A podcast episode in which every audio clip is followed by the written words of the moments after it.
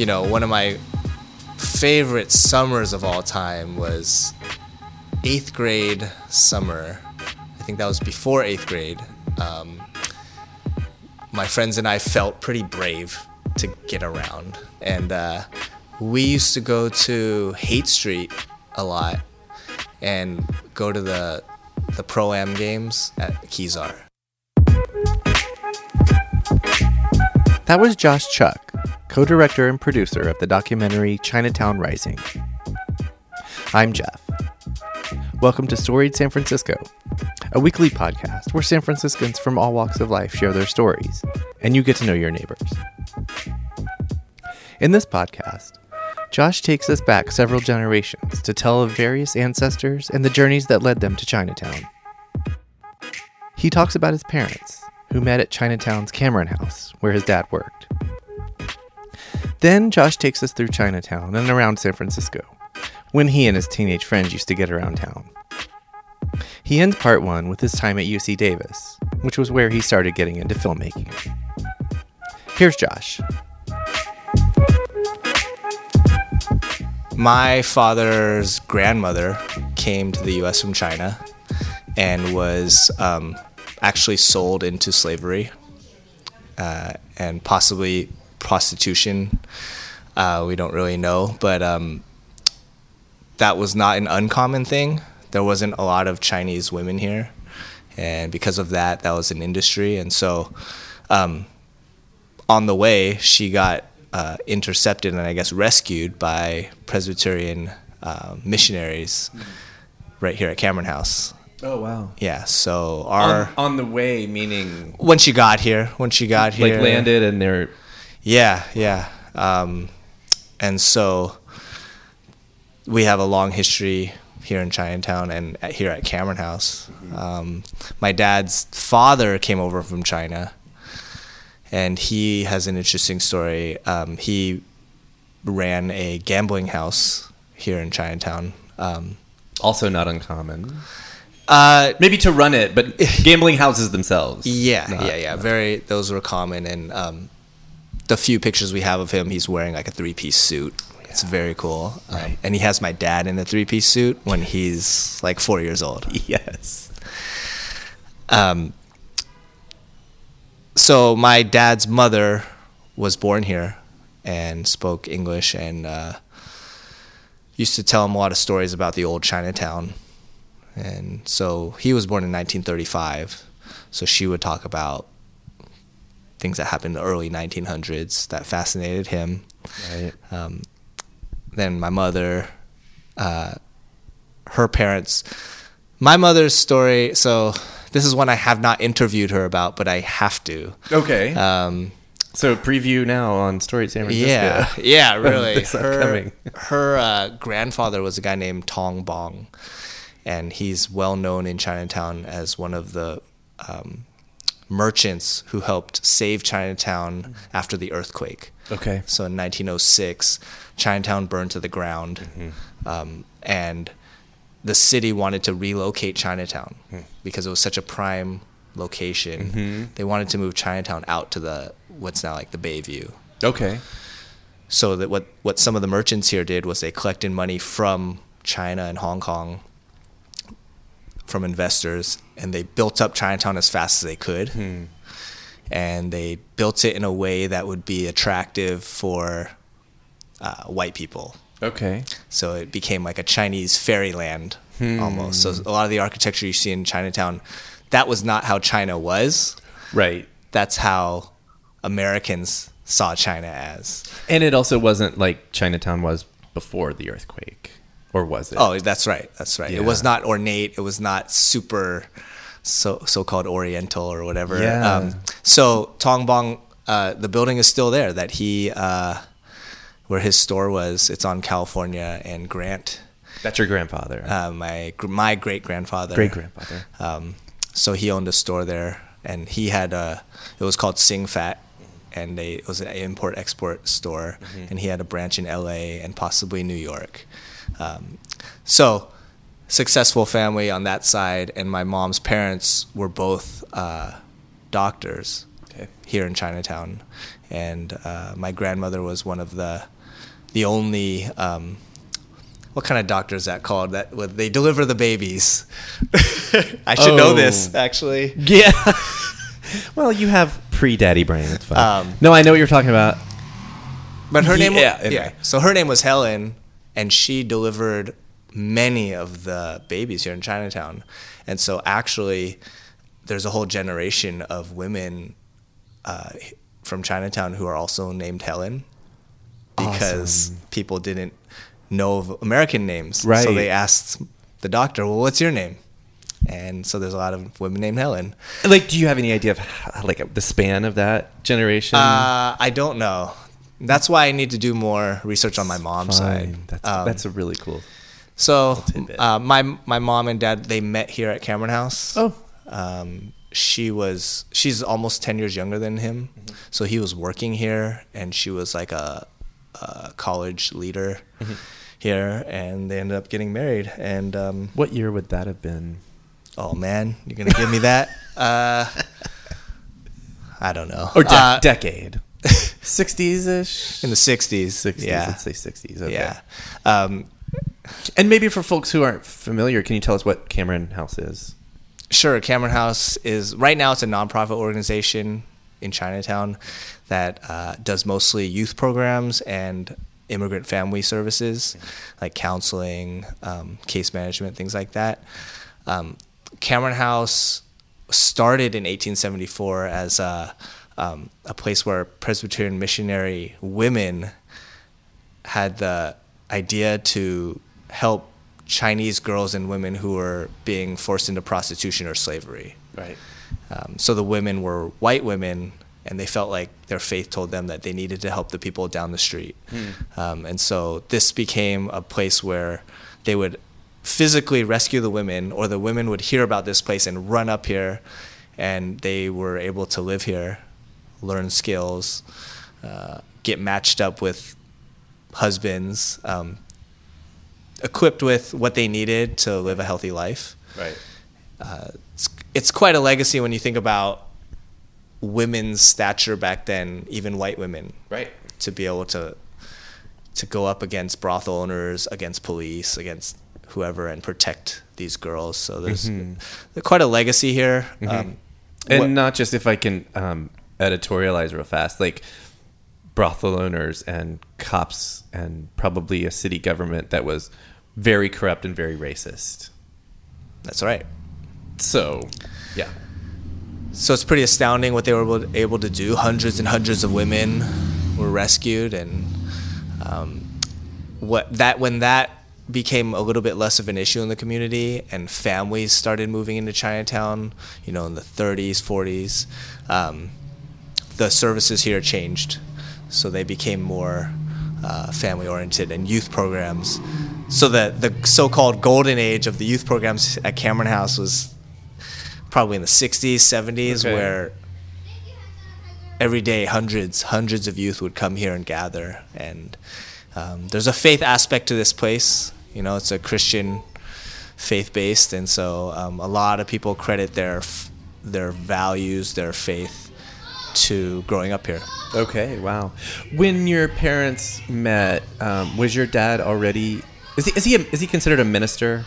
Yeah, he's Was a he- Presbyterian minister. Was he already doing that, or Yes. okay? Yeah. Do you know what got what brought him or guided him into doing that? I've asked him that a lot. He he he attributes it to role models. Um, growing up here at Cameron House, he saw people doing good work for other people, and the common denominator was it was their faith. Right. And uh, he had a couple close friends who went to seminary. Um, he didn't start out in seminary. He went to college. He became like he was teaching science at one Oh. point. Um, but always kept connected to Cameron House, and uh, I think he decided to just try out seminary, and uh, ended up going the full way and uh, becoming a minister. Yeah, Yeah. Okay. Um, I I guess I jumped forward, but it's okay. is there anything else um, background wise that's that you feel like going into before we get to little Josh Chuck? I, I, you know, I grew up in Chinatown, but I. It's funny. I'll um, depending on who I'm with is how much I emphasize this kind of thing, right? So, Okay. if I'm with uh, people who are not from San Francisco or from San Francisco but have not spent a lot of time in Chinatown, let's say, then I'll just be like, "Yeah, I'm proud. I'm from Chinatown. That's me," you know. Okay. But but if I hang out with my friends from here or who know me and know my background or whatever, it's different because I'm like, uh, I'm an ABC, you know. I'm American born Chinese.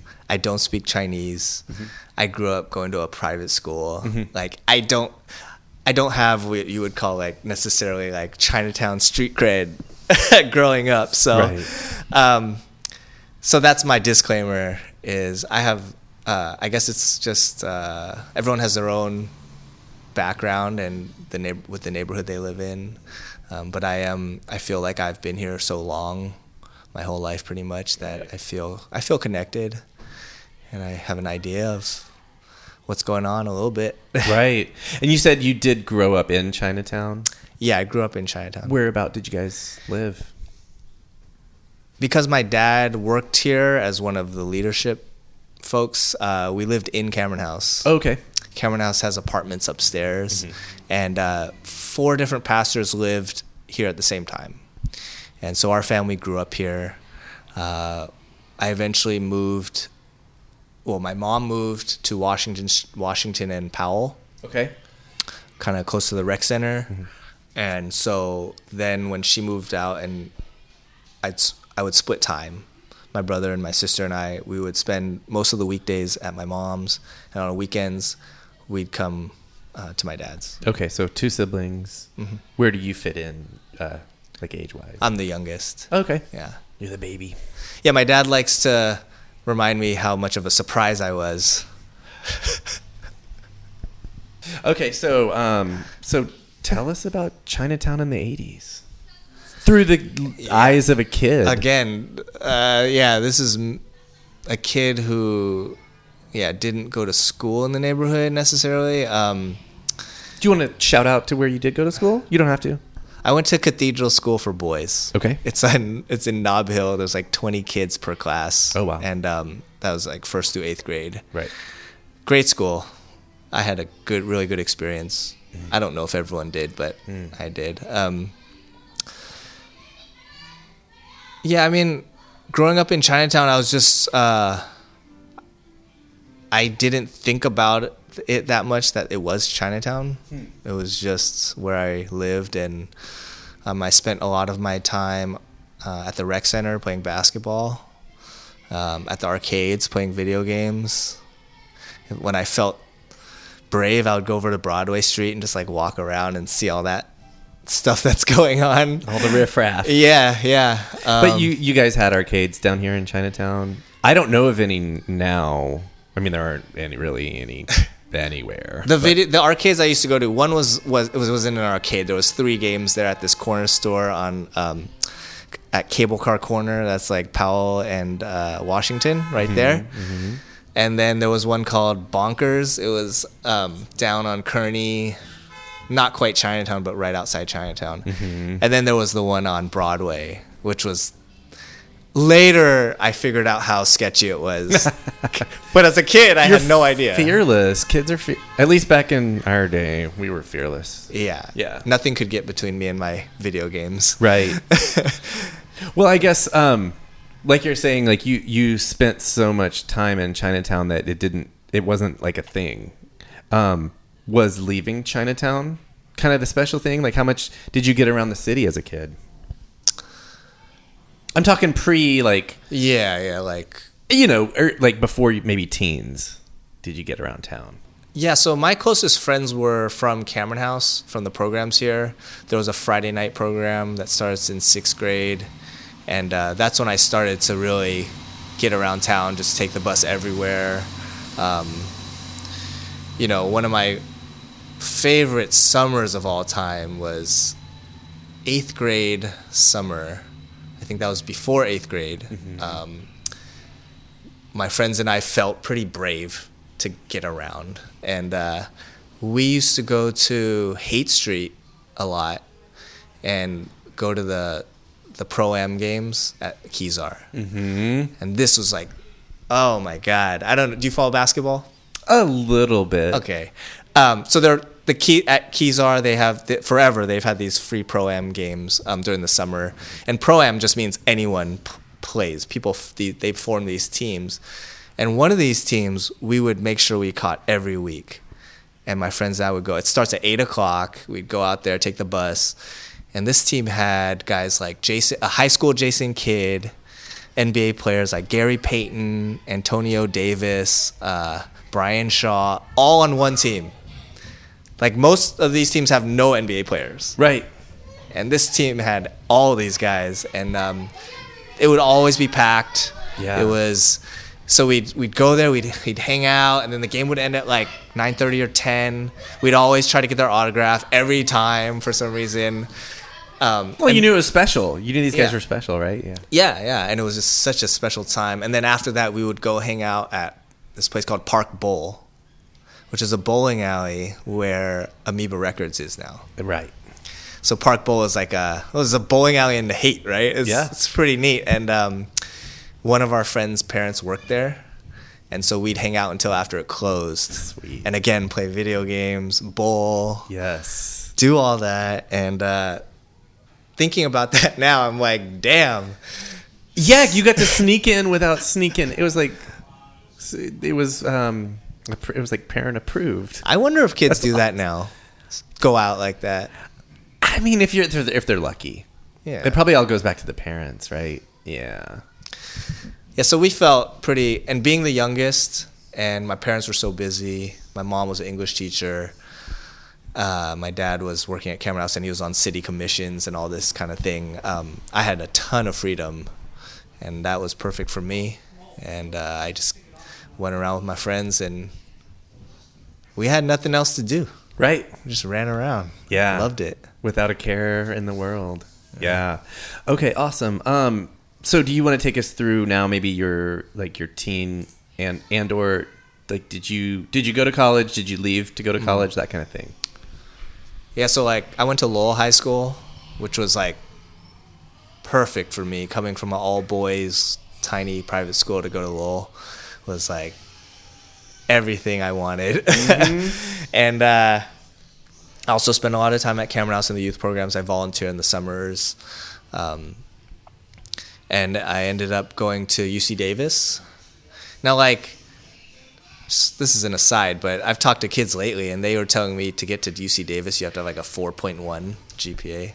Right, but not back in the day. No. Yeah. Back in the day, I think I had a 3.5 maybe at the best, and and it was just the SAT, and it, and the prices were totally reasonable, and Yup. man, kids, ugh, it's hard for kids these days. I think. Yeah.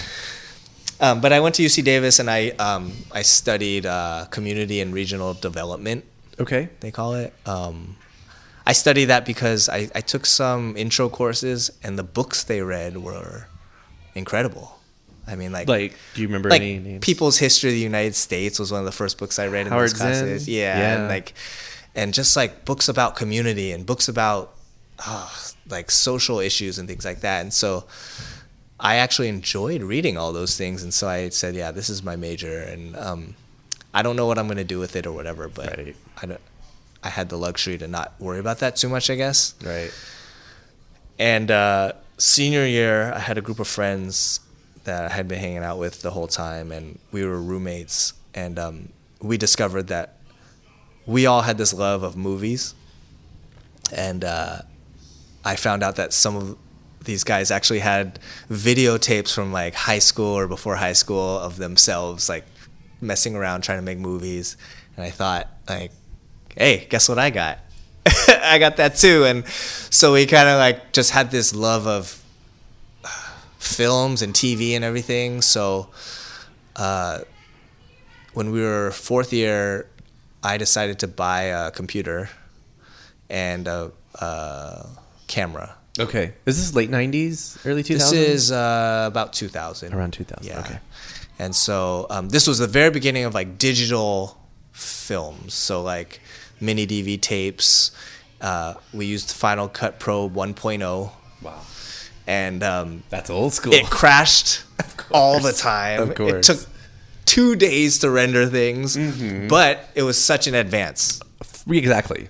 It was amazing. So Light years. at the time. So uh, our friend, uh, our friend Evan was in UCLA at the time, and he wanted to get into film as also. And he worked at the computer lab, so he got us the software. He taught me how to use Final Cut Pro in like half an hour, and then I showed my roommate how to use it in like half an hour. We, my roommate and I, took classes at the local public access TV station in Davis. in Davis. Okay. Yeah. And they were not using digital. Right, right. they were using huge VHS cameras, tape to tape editing, stuff like that. It was So you were already like pretty classic. more advanced than they were. Yeah, and they told us we had to take all these classes if we wanted to air a show. Okay. So we decided On public access. Yeah, so we decided we would air a show. Were you already? I might be getting ahead, but were you already thinking um, doc, like documentary style, or were you thinking like fe- you know feature film or shorts, like fiction, or did you have an oh idea? no, we were not thinking any of that. You weren't thinking any- we were thinking of like, hey, let's make something that's gonna make our friends crack up, Okay. Okay. and that's it. Right. So we we would uh, we started making this show and we called it Davision. So it's kind of like Dayvision but with like an accent on the end. And um, basically each of us would have ideas on what we might want to do and then we would take charge of that segment and our friends had to help. That was the rule. Like if someone's going to direct and produce a thing, you just got to do whatever they ask you. Your friends in this little group, In this little group. like yeah, a little yeah. collective. Kind of, Right? yeah, yeah, Yeah. yeah. And then we would show it. It doesn't cost anything. There's almost no limit to what you can show on public access. And at that time, there was nothing showing on that station. Right. It would be like announcements all day long. Right. So we thought it was a nice opportunity to get like make something and have some people watch and like see ourselves on TV. Does Davis have a film school? Were you, were any of you guys film majors? Nobody was a film major. Um, I don't. Or like, bro- or like honestly don't know broadcasting if- or communications? Oh, I guess or they do like have that. Do they? Well, I uh, I- yeah, they have communications Okay. and like I'm, I'm sure they have like some focus on on that kind of thing. But Yeah. none of us, none of us got were doing that. you guys like, just wanted to do it. we just wanted to do it. Awesome. It turned out um, I used I would end up spending like 40 to 50 hours a week on this TV show. Wow. Um, I f- I would walk into my classes and just be like, oh crap, the papers due today. Right. Like I had no idea. I was not. I was so into it, and I had so much fun, and um, that's kind of how we got started. Now that my roommate, his name's Greg Louie, he ended up being a professional editor.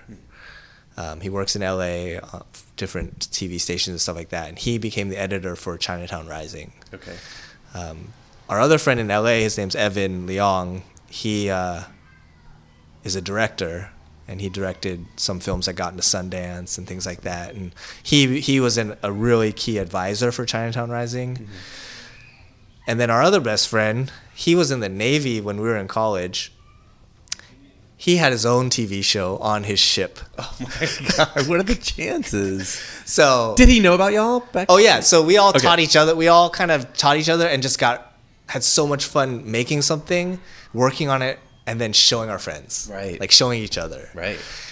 He had a lot of restrictions on the ship though. They couldn't do a lot, and uh, but uh, it was fun. It was so much fun, and so that's Anson Ho, who became who's who also does film work, and he's um, he was our director of photography. So he basically shot all our footage for Okay. Chinatown Rising. So ton of fun to working with friends. And this is like roughly like twenty ish years ago. Although you guys probably started. It was about it was about 20 years ago when we Yeah. first started doing all this like fun stuff. Yeah. Okay, that's quite a college career and very like, at least I. Anyway, fill in between after college and Yeah. when you started working on the movie. Yeah, I've just saw. Um, it's been a mix of things for me. I've never had a full time job more than like three years, and that was only a couple stints. I've been doing freelance uh, video work. It turns out, I guess my niche is like doing nonprofit storytelling. I've worked in nonprofit a lot, and I know a lot of folks there, so I kind of understand what their how important their work is and and how they need to get it out there mm-hmm. about what they do and so so that's what I've been doing. Um, I also do um, a thing called the community internship program, which is like a community immersion program, and that's for uh, the company UPS. Mm-hmm. It's just like one of a kind program I think that no other company does, where they send upper managers from the, all over the world in their company to San Francisco for three weeks, mm-hmm. and during that three weeks, it's a there to be like immersed in the community, volunteering, trying to figure out like what the issues are, right. so that when they go back as as the leaders of the company, that they can really instill this culture of service, of community in in the company. That is really cool. It's very very cool. Um, I've been doing that for 15 years now. Okay, I, I take two groups a year. Um, so that's another one, uh, another gig I do. Mm-hmm. I traveled a lot um, after college. Pro- like uh, I really enjoyed just going around with no set agenda and exploring the world and ended up mostly going to Asia mm-hmm. just because I think uh, it's the most fun mm-hmm. and you can afford the most and right. it's got everything so where uh, else did you go um, I I started like traveling around Southeast Asia quite a bit and then got to visit you know China for a month and Japan for three weeks and Korea and India. I got to I got to explore, you know, and I tried to tell myself that I might not get this chance right. ever again, and it was so so great to explore on my own a lot too. Right, right. Yeah, I learned a lot.